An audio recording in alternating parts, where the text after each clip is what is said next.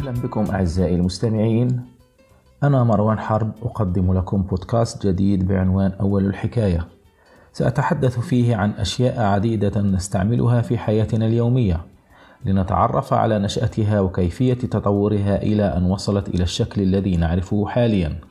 بودكاست أول الحكاية محاولة بسيطة تهدف إلى إبراز إنجازات قام بها الإنسان على مر التاريخ من خلال تسليط الضوء على تفاصيل قد لا نلقي لها بالا في حياتنا، وربما تبدو لنا بسيطة جدا، لكنها تحمل ذكريات لأجيال سبقتنا كانت تعتبرها إنجازات فارقة في تاريخ البشرية.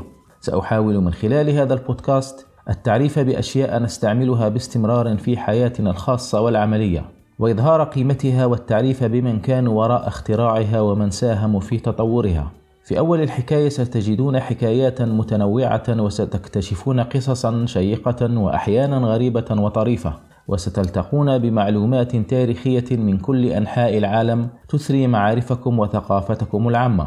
وستجدون في كل حلقة من حلقات أول الحكاية عبرة نستخلصها وأفكارا نستلهمها ودرسا نتعلمه ونستفيد منه. هذا البودكاست يأتيكم مرة كل أسبوعين برعاية استوديو تي. إذا أعجبتكم حلقات البودكاست يمكنكم مشاركتها مع من يهمه الأمر.